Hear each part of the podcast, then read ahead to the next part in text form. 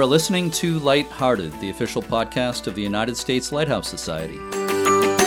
My name is Jeremy D'Entremont. Welcome. My co host today is Michelle Jewel Shaw, chairperson of Friends of Portsmouth Harbor Lighthouses, mom, photographer, and teacher. Hi, Michelle. Hi, Jeremy, and hello to all of our listeners out there.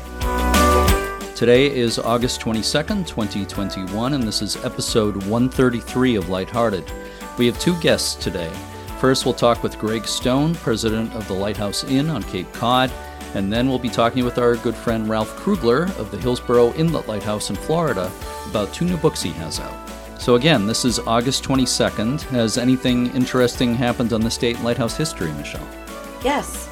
The original St. Augustine Lighthouse in Florida toppled into the ocean on August 22, 1880.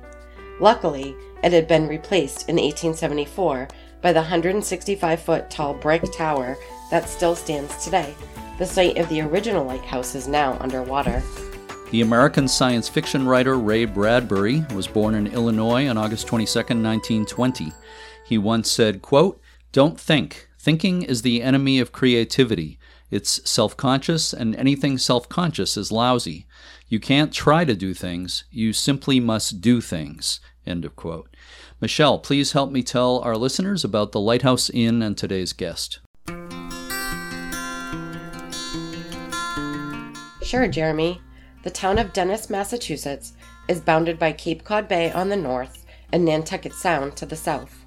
The Bass River separates West Dennis from South Yarmouth. The Dennis side of the river once had salt works and facilities for building small vessels, and many West Dennis residents were involved in fishing and coastal trade. As maritime traffic in the area increased, so did the demand for a lighthouse. Congress appropriated $4,000 for a lighthouse in 1850. Oxen hauled building materials across the local marshes, and the Bass River Light went into service on April 30, 1855, with a fifth order Fresnel lens displaying a fixed white light. The lighthouse consisted of a two story wood frame dwelling with a lantern mounted on the roof. The government deemed the lighthouse unnecessary after the advent of the Cape Cod Canal, and a new automatic light was established on the Bass River West Jetty at the entrance to the river. The lighthouse was extinguished on June 15, 1914. The property was soon sold at auction. Harry K. Noyes of the Noyes Buick Company in Boston used it as a summer residence for a while. Noyes expanded the main house and added several new buildings. In 1938, the property was bought by State Senator Everett Stone and his wife Gladys. The Stones began to have overnight guests, and their hospitality became so popular that they soon opened it to the public as the Lighthouse Inn. In 1939, a night stay for two, including three meals, cost $5. Everett and Gladys Stone's son, Bob, became the first head of the food service for the inn. Bob Stone hired three waitresses from Wheaton College. One of them was Mary Packard of Brockton, Massachusetts. Bob and Mary married in 1942, and they managed the inn for many years. In 1989, the Stone family had their lighthouse relighted as a seasonal aid to navigation with a 300 millimeter optic providing a white light that flashes every six seconds. The relighting took place on August 7th, which is National Lighthouse Day. The light, officially designated the West Dennis Light, now operates each summer. Members of the Stone family remain involved with the inn's operation today. Bob and Mary's son Greg is president, and his wife Patricia is the general manager. There's a large summer staff. I spoke with Greg Stone recently. Let's listen to that conversation now. I am speaking today with Greg Stone, who is the president of the Lighthouse Inn uh, in West Dennis on Cape Cod. Thank you so much for being with me today, Greg. I really appreciate it. Well, thank you for having me. So, how are things on Cape Cod? Uh, a little cloudy, but it's still a nice beach day. We've got uh, probably 150 people on the property and enjoying the waterfront of the lighthouse, and it's beautiful. So are things uh, more or less back to normal at this point at the inn or getting there? We have pretty much gotten back to normal. We are doing probably more guest room sales than we've done in quite a while. And our restaurant has been very busy because we serve most of our meals outside mm. and always have. So people yeah. are comfortable here. and our accommodations are spread out. So um, that makes it comfortable for people. Yeah, yeah, absolutely. You know, I first visited the Lighthouse Inn about 20 years ago when I wrote an article about it. I was uh, lucky enough to meet your mother and interview her at that time. I've been back several times over the years. I've stayed there overnight a couple of times, and uh, I really love uh, staying there. One of the last times I was there, you gave me a tour of the lighthouse part of the building, which was great. We explained a little bit about it in the introduction, but could you explain uh, for everybody how your parents came to own the Lighthouse Inn? Certainly. It was actually my father and grandfather who decided to purchase the property in 1938. It had been for sale for about nine years. So if you think 1938, how many people are buying waterfront property after the Great Depression? Mm. This country still hadn't recovered very well. Remote oceanfront property really wasn't what it is today. Yeah. They each put a thousand dollars down, and they got one of the largest uh, loans from Worcester County National Bank that anyone had loaned an, an individual at the time of $19,000. Uh, so, with that, my grandfather was going to develop the property and sell it off. They decided to take in some overnight guests to help pay the mortgage. By doing that, so many of the guests wanted to return the following summer that uh, my grandmother had said, you know, really would be a good idea if we kept this, held on, and developed it into guest room cottages and uh, the larger buildings having multiple uh, guest rooms in it. And your your mother was originally a, a, waitress, is that right? She was hard to be a waitress. She was one of one of three uh, waitresses hired from Wheaton College, uh, interviewed by my father and my grandmother yeah. And uh, so that she was a waitress in 1939, and in 1942 they had a wedding, and the rest is history. I guess so. Yeah. Speaking of that, you've obviously been associated with the lighthouse all your lighthouse inn, I should say, all your life. Uh, when you were growing up, did you spend a lot of time at the inn? Uh, we lived here, right on the mm-hmm. property. My parents raised five children in the basement, and it ah. is literally a basement. uh, and yeah. it, it's under the old section of the lighthouse, and uh, that was the original 1855 lighthouse. Yeah, they raised us here, and we just loved it. It was a great playground, and as soon as uh, we could be put to work, we were. My first job was turning on the lights, uh, going around to all the different places uh, throughout the seven acres to uh, put the lights on on the buildings. Mm-hmm. I have a feeling that happens automatically these days that somebody doesn't have to yes. switch each one on individually. Is that right? Yeah, we have. They're all on timers now, or or uh, electric eyes. So, as is our lighthouse light, uh, which, as you know, we relit in 1989 uh, in the 200th anniversary of the lighthouse service. I want to get back to that in a few minutes. I definitely want to talk about that. Let's uh, let's start by talking a little bit more about the uh, the history of the lighthouse, which began its life as the Bass River Light in 1855. Uh, are there any particular highlights of the history of the lighthouse or its keepers uh, and or its keepers that kind of stand out for you? One of the uh, keepers, I understand, raised nine children here, and uh, you know, in the winter, this is an awfully cold building, and I just don't know how they did it. You know, fireplaces are wonderful, but they're extremely inefficient, and uh, yeah, the the wind that blows through this place uh, at that time would have been something. So to raise nine children, they must have all been sleeping in the same beds to keep warm. That's all I can think of. But what a great way to spend uh, the uh, warmer weather yeah. days here. And there was one of the gentlemen who had put a uh, lantern in his dormer over on Bass River. The reason they put that light in the dormer is because the mariners felt like they needed a lighthouse here. And this was prior to 1855 and before Congress appropriated the money. Then he went on to be one of the first light keepers. Uh, mm-hmm. So he was certainly instrumental in getting it going. And um, was here for quite a few years. So I remember when I interviewed your mother about 20 years ago, your mother, Mary Stone, she told me an interesting story about uh, World War II there. What, what, did they do during World War II, people staying at the inn? Well, the, there's a, uh, a rock uh, revetment about three quarters of a mile off the shore. They didn't have a hadn't had a lot of practice at dropping things out of planes. So they were dropping these uh, target bombs out onto that revetment, and they would that would flash, and I believe it would also leave a trail of smoke when it was a direct hit, so that the pilots could see when they hit it. Mm-hmm. Uh, and there is uh, one rather large uh, blowout of that uh, revetment where they actually dropped a live bomb on it Ooh. and it blew out uh, the middle section on the back side. Wow. Huh. I remember your mother saying that the guests would sit in their lawn chairs or whatever out in the, the beach there and cheer the the the uh, dropping of the the bombs. Right. I'm glad no live bombs fell on the beach. A friend of mine, uh, Seamond Ponsart Roberts, who grew up at a couple of Massachusetts lighthouses, Cuttyhunk and uh, West Chop on Martha's Vineyard. As a girl, uh, there was a birthday party going on for somebody in her family, and they were doing target practice. The bombs were supposed to hit a nearby island, but they hit the wrong island, and they were landing in their yard, the Ponsart family's oh, yard, and they all had to run for cover. Cover. So it's really lucky nobody was seriously hurt that time. So yeah, well, on about 30 or 40 years ago, my cousin was diving out on this uh, revetment and uh, he found one of the bombs and it's only maybe a foot long, quite heavy. And we've displayed that up in the light uh, by the lighthouse. If it was ever live, it's definitely not not live anymore, right? I hope. Correct. Interesting.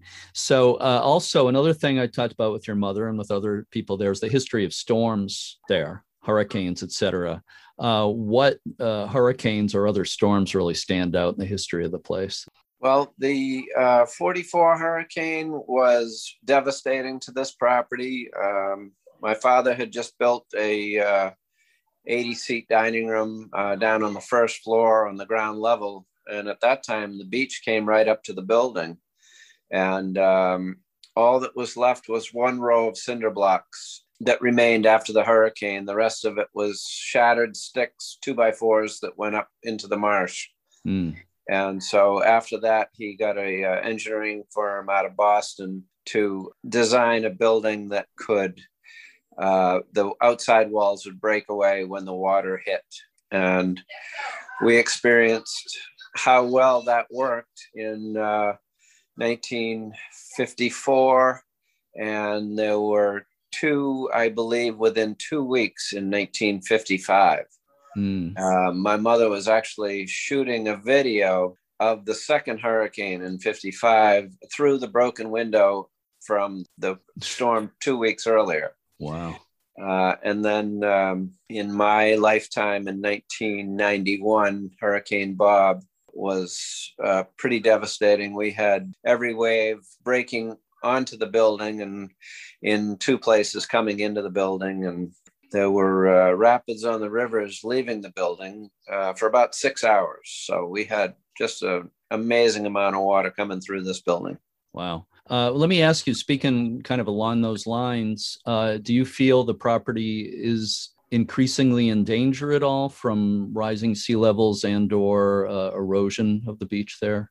Well, we're very fortunate. Um, my father had put in a, a uh, breakwater out in front of the property in 1979. And the design of that breakwater kind of scoured out our beach. So, about seven years ago, I started uh, getting permits to change the design of the breakwater. And now we have three T groins and uh, embayment beaches we nourished those those embayment beaches with about 7,200 cubic yards of sand, which is to give you an idea. Those that uh, took uh, about seven weeks at 20 truckloads a day, six days a week. Wow. Uh, bringing in the sand. And mm-hmm. so now we've got quite a large beach out in front, and uh, that has really stabilized and is performing as the, the same way it was designed. So that is given us quite a lot more protection than we've had. Mm-hmm. on a high tide uh, during some winter storms. We've seen the water come up close within 40 feet of the building, but it has not come in yet. But we haven't experienced a major hurricane since that redesign. So let's talk about the accommodations at the inn. I know there's a number of different types of accommodations there, but could you give us a, a basic description of what's available there? Certainly, for those lighthouse enthusiasts who would like to stay in the old section of the lighthouse, we do have two suites. We just kind of changed one of the designs this year. Uh, and then another room that is uh, smaller, but all three of those are right on the waterfront. They have a deck going out to the water. So that's the, the guest rooms that are immediately in the old section of the lighthouse. And then spread out over about 30 buildings, we have 68 guest rooms in all different types of sizes. Some of them are cottages for two uh, that are a one bedroom bath cottage. There are others that are two bedrooms, two baths, and a living room. And for really large families, uh, three bedrooms, three baths, and a living room. Mm-hmm. Uh, presently, none of them have kitchens, uh, but we are looking at maybe redesigning uh, some of those to have kitchens so people can come for maybe a week or two uh, instead of just you know three or four days and have all the meals at the lighthouse. Mm, that sounds good. Yeah, my wife and I stayed in the central building one time, and I was there with the tour another time, that, and I stayed in one of the uh, the outer cottages that time. Mm-hmm. So I've experienced both. And just to make it clear, we talked about it in the introduction, but for people um, who are listening right now, just to make it clear, this the original building in 1855 uh, was relatively small and has been added on to a lot over the years. So you can kind of see, if you look carefully at it, you can kind of uh, tell where the original building uh, began and ended the uh, 220 seat dining room kind of uh, makes the old section a little bit smaller uh, and not as noticeable but it is the central section of the of the main lobby areas and the public rooms and the restaurant and the cocktail lounges. What else is on the property for people? And obviously there's a, a beach and is there also a swimming pool? Yeah we have quite a large uh, swimming pool uh, and snack bar uh, and just outside the uh, the swimming pool is very popular for families. There's a mini golf that the parents can watch their kids right through the uh, pool enclosure glass playing mini golf. We have a basketball court, a tennis court, a large playground with a pirate ship and mm-hmm. shuffleboard, mm-hmm. and uh, a lot of open grass area so people can play the games they want by having all of that green space, it's really nice to uh, uh, give people the room to to roam around and probably have about 80 rabbits on the property. So kids are always chasing rabbits. like we have 80 rabbits in our yard uh, this summer. It seems to be a bump, bumper crop of rabbits this yes. year for some reason. So uh, our listeners, who of course are pretty much lighthouse aficionados, uh, would be interested in the answer to this question. If people are staying at the inn, can they visit the the central building, the old lighthouse, and climb up into the lantern of the lighthouse? Uh, up until last year, we gave tours to anybody, whether they were staying here or uh, even if they weren't staying here, they just wanted to come and have a tour of the lighthouse. But it's such a small, uh, enclosed area that we had to stop all tours last year and this yeah. year. And hopefully in the future, we'll be able to resume. But right now, we we have discontinued those uh, until it's a little bit more comfortable to be in a uh, six by ten yeah. room. And of course the lantern room is is very tight so yeah uh, yeah. It is yeah i've been in there a couple few times. So uh yeah well that's completely understandable what you're saying but i hope maybe maybe by next year uh hopefully. With any luck yeah sure. exactly exactly. Uh, there's also a restaurant of course you mentioned that a few minutes ago is the restaurant open to the public or is it just for people who staying there or how does that work? Certainly we uh, we have we're open to the public. Uh, we have inside seating and and outside seating on the deck and the lawn. Uh, it's very popular for uh, people who aren't staying here to to come and have breakfast lunch or dinner. Mm-hmm. and on sunday afternoons if you're doing anything this summer you should come down and see my band play from two to five i'm glad you mentioned that the band uh, does 60s and 70s classic rock and roll. Cool. And what's the name of the band? The Class Hicks. the Class Hicks? Yes. H I C K S? Yes. Playing Excellent. classic 60s and 70s rock and roll. Yeah. And tell me again when when you play there? Uh, from two to five uh, out by the beach on Sunday afternoons. Okay. I hope I can make it. I don't know if that's going to happen this year, but uh, I'll put it on my calendar for, All for right. Well, year. we're going to try to keep going. yeah, it's been it's been too long since I've been there, so I, I really want to make it back. I haven't been on Cape Cod, geez, uh, in two two summers now, which is kind of Wow. unusual for me. Yeah, You're not very far away. So I know. Yeah, yeah. I'm not. Uh, I've been on Cape Cod a zillion times over the years. So, do you also have weddings and other events at the inn? We certainly do. Uh, we do some small weddings in uh, July and August, and then in the spring and fall, we uh, can do wed- weddings up to 220 people. hmm And we're doing between three and five each weekend in the spring and fall. In the summertime, it's a little bit too busy with regular business to do the large weddings. So, Yeah. but we can still do small weddings during that time, Mhm. along with other kinds of functions, birthday parties, family reunions. We do it all. Yeah. And on that subject, we should probably mention there is a website, of course, for the inn. And I imagine there's information about weddings and so forth and tells you who to contact, uh, all about that. What What is the website for the inn? That's uh, lighthouseinn.com. Okay, that's pretty easy. I know a lot of our listeners, like me, are very familiar with Cape Cod.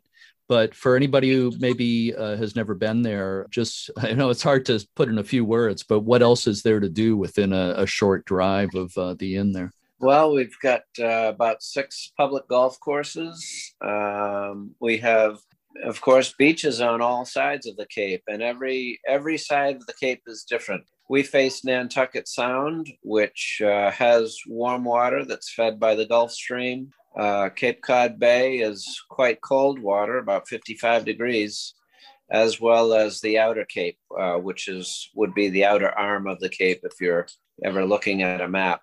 There's lots of mini golf and antiquing and great shops, uh, Chatham, Hyannis, Provincetown. I know there's great seafood, of course. Won- wonderful seafood. And if you, uh, you know, can get out and catch a fish, we'll cook it for you. Right. And by my count, there's not sure the number off the top of my head, but there's quite a few accessible lighthouses within a, a couple of hours of where There you are, well, yeah, there are really, uh, we've had people that come and stay with us and then they'll go visit the other lighthouses, all of them within 30 or 40 minutes. So Yeah. there's lots to do. It's a great destination for for lighthouse buffs and anybody else too. You touched on it a, a little while ago, but could you say a little bit more about why you? Uh, I, I believe you were the main person behind it. Why you decided that uh, the light should be relighted as an aid to navigation? Uh, How did that happen? Well, I was uh, out uh, fishing off of Popponesset one day, which is, oh, maybe 25 miles west of here towards Falmouth. And we were having such a great time fishing that we just fished right through till dark.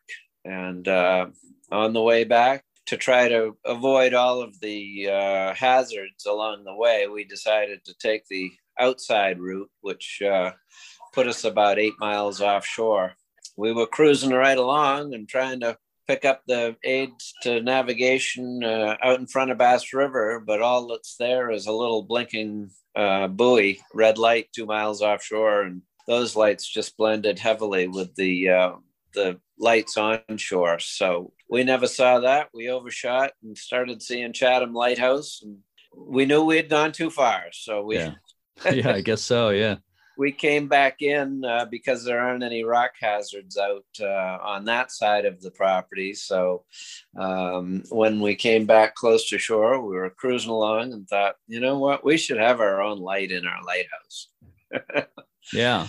So we got permission from the Coast Guard to relight it as a private aids to navigation. We're on all the charts and, of course, all the GPS uh, uh, navigation instruments on boats. I'm in the process of possibly um, getting a brighter LED light on there because uh, we're still running on a uh, halogen 100 watt bulb that gets magnified by the um, lens, but the LEDs take less energy and, and they would also be able to be seen further out. Yeah.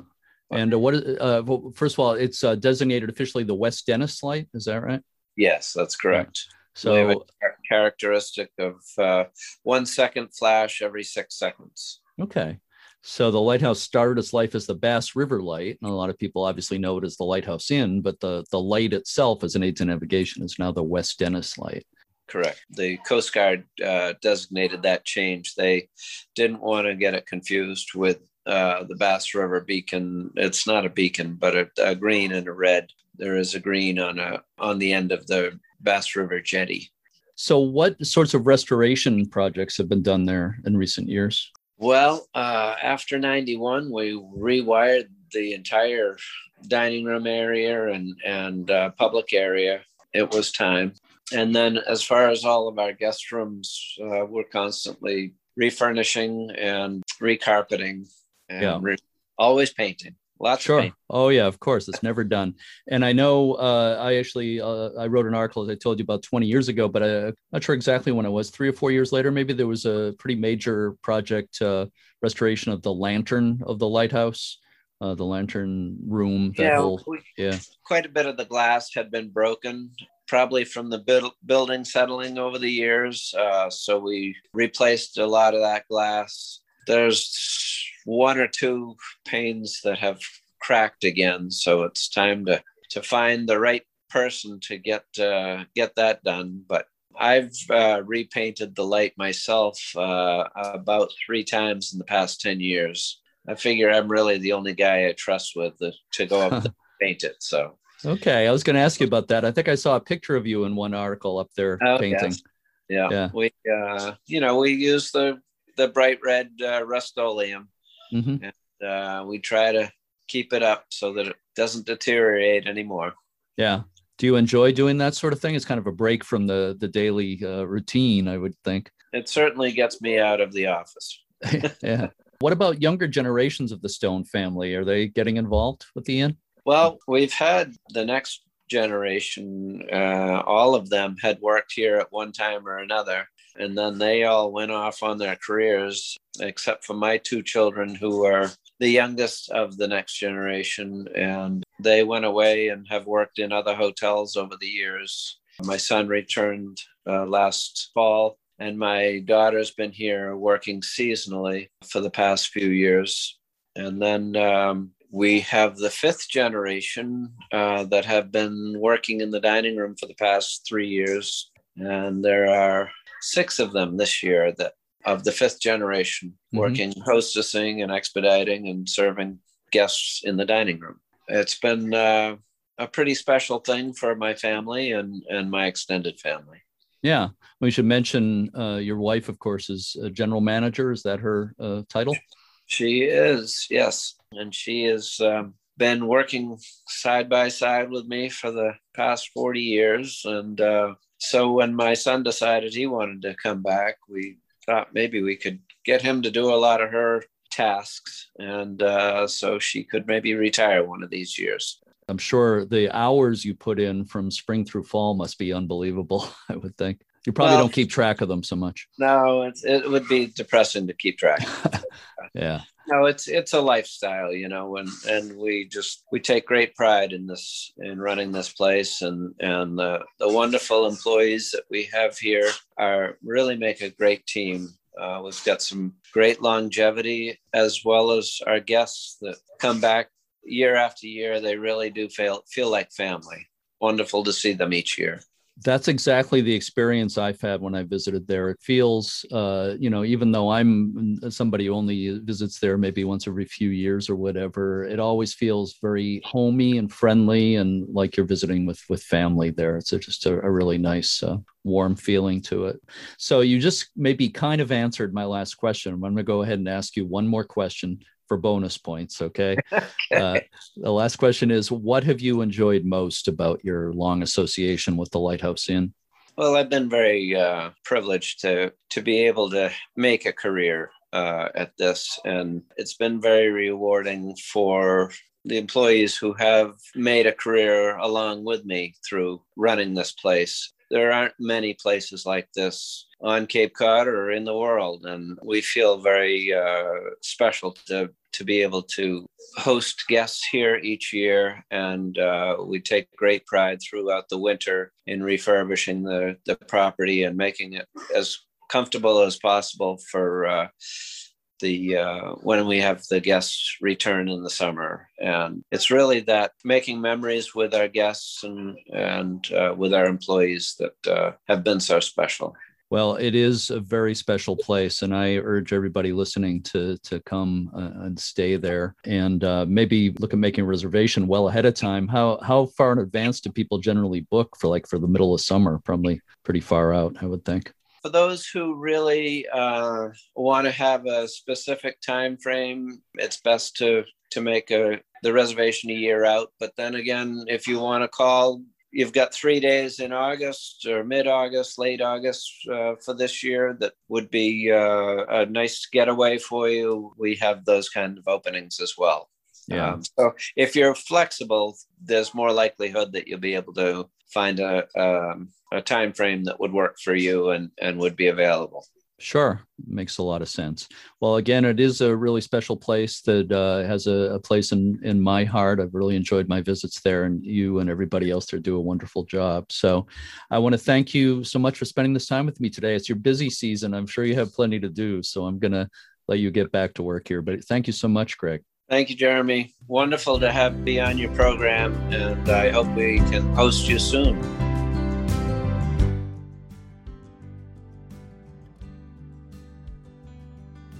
To find out more about the Lighthouse Inn on Cape Cod, check out their website at lighthouseinn.com.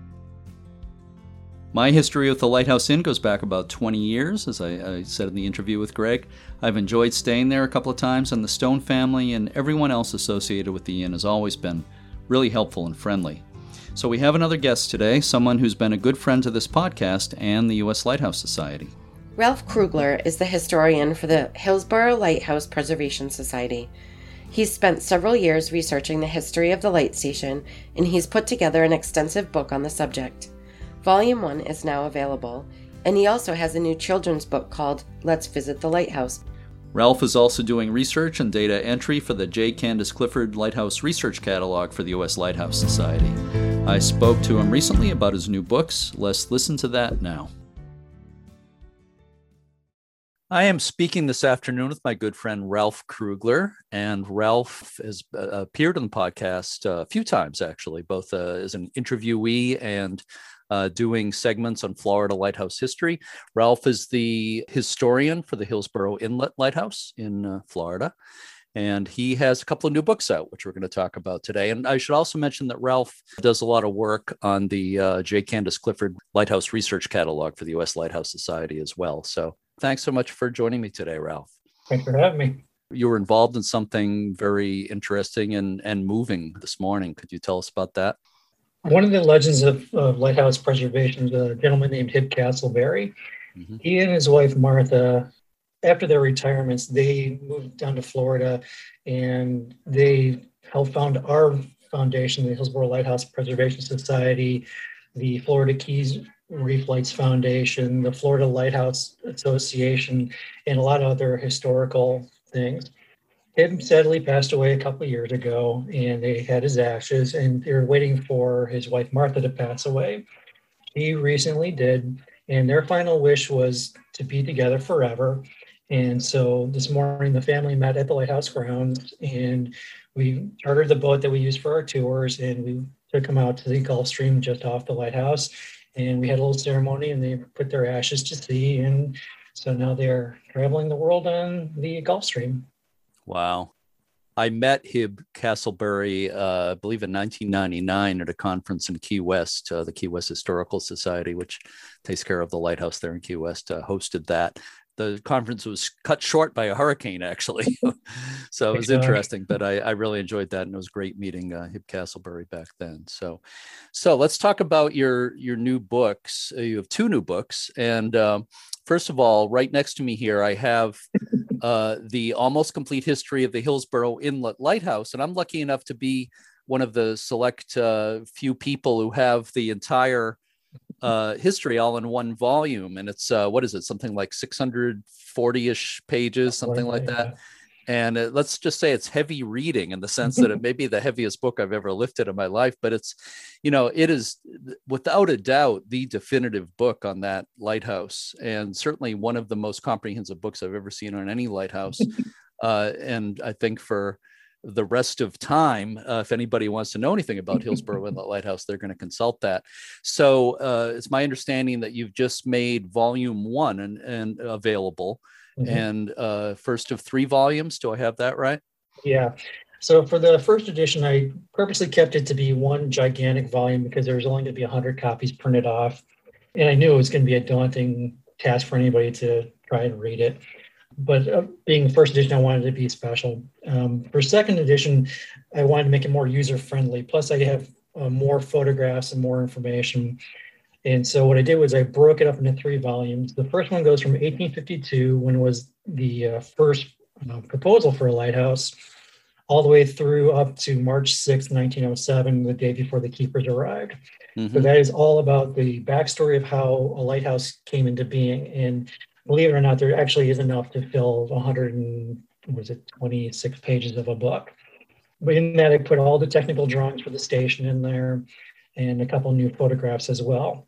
Yeah. And um, the second volume is going to go from March 7th, 1907 through 1939, the lighthouse service era. And then the third volume is going to be 1940 through today, the Coast Guard era. Mm-hmm. Yeah, and there's uh, there's a lot of the human history in there as well as uh, technical and navigational history and everything, which is I love the human history. Uh, you've uh, got a lot of uh, interesting. There's been some interesting personalities in the history of that lighthouse. Oh, yeah, yeah. And uh, this is the product of how how many years of uh, research have you been doing? Um, offhand, I'm going to say probably six years now. I see it's uh, copyright 2018 for the volume I'm looking at, but um, yeah, so I was starting 15.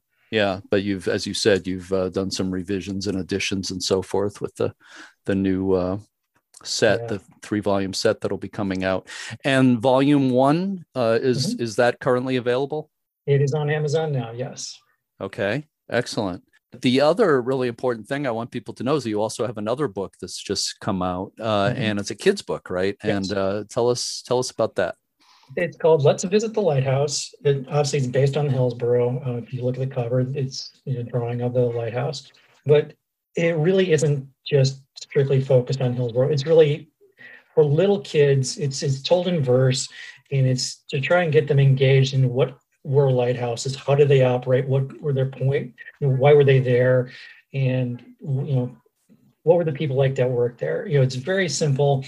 Um, and the reason I wrote it was because you know you get little kids come to the tours all the time, and you know they're excited, they have fun, but their first question is, "Can we go down now? Can we go play?" You know, so like they don't really, you know, they're kids, they don't understand, they don't, they don't fully grasp it. But what I was hoping to do is that you know maybe by us selling it at you know, our tours or, you know, on the gift shop that they walk away with it and then they start reading to their kid at night and maybe it becomes that kid's favorite book.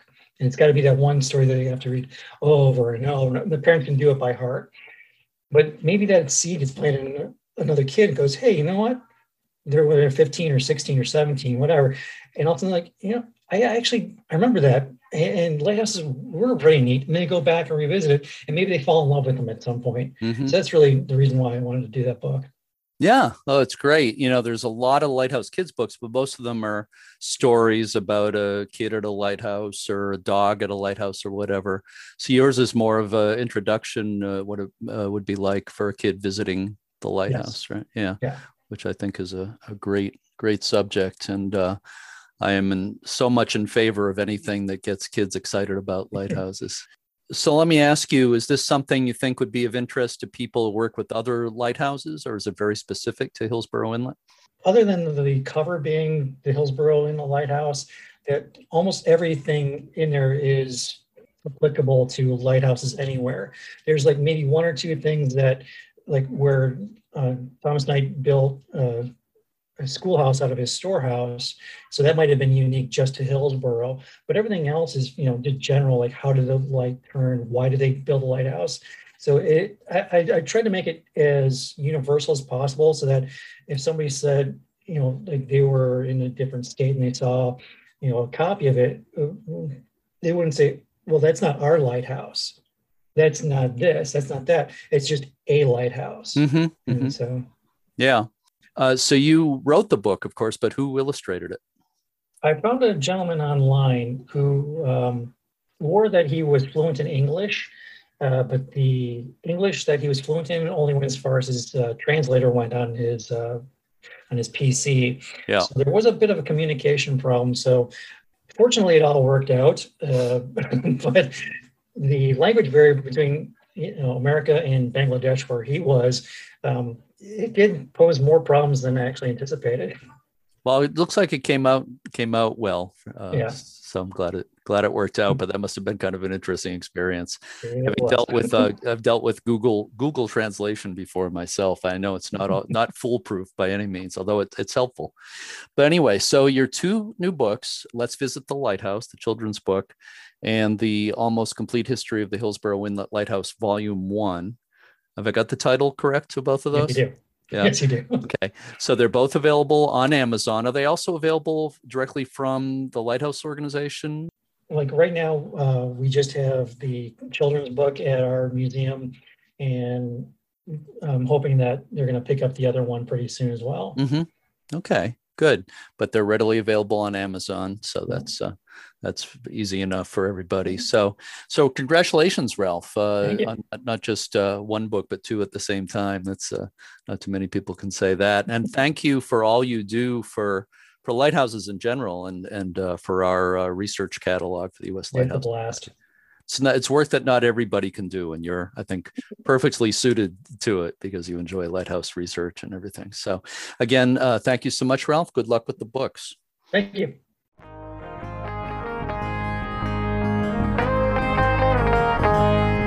Thanks to all the members and volunteers of the U.S. Lighthouse Society all around the world, and thanks to the staff at the Society's headquarters at Point No Point Light Station in Washington. I'll be helping to lead a U.S. Lighthouse Society tour in Maine during the first week of October. For information on that and other tours, as well as all the things the Society offers, check out uslhs.org. The author, Roy T. Bennett, once wrote, and I quote, Be the light that helps others see. It is what gives life its deepest significance. End quote. In the next episode of Lighthearted, we'll be talking with Lisa Nolan and Jerry Abbott of the Block Island Southeast Lighthouse Foundation in Rhode Island. As always, thanks for listening and keep a good light. Let it shine, let it shine, let it shine. All in my house, I'm gonna let it shine.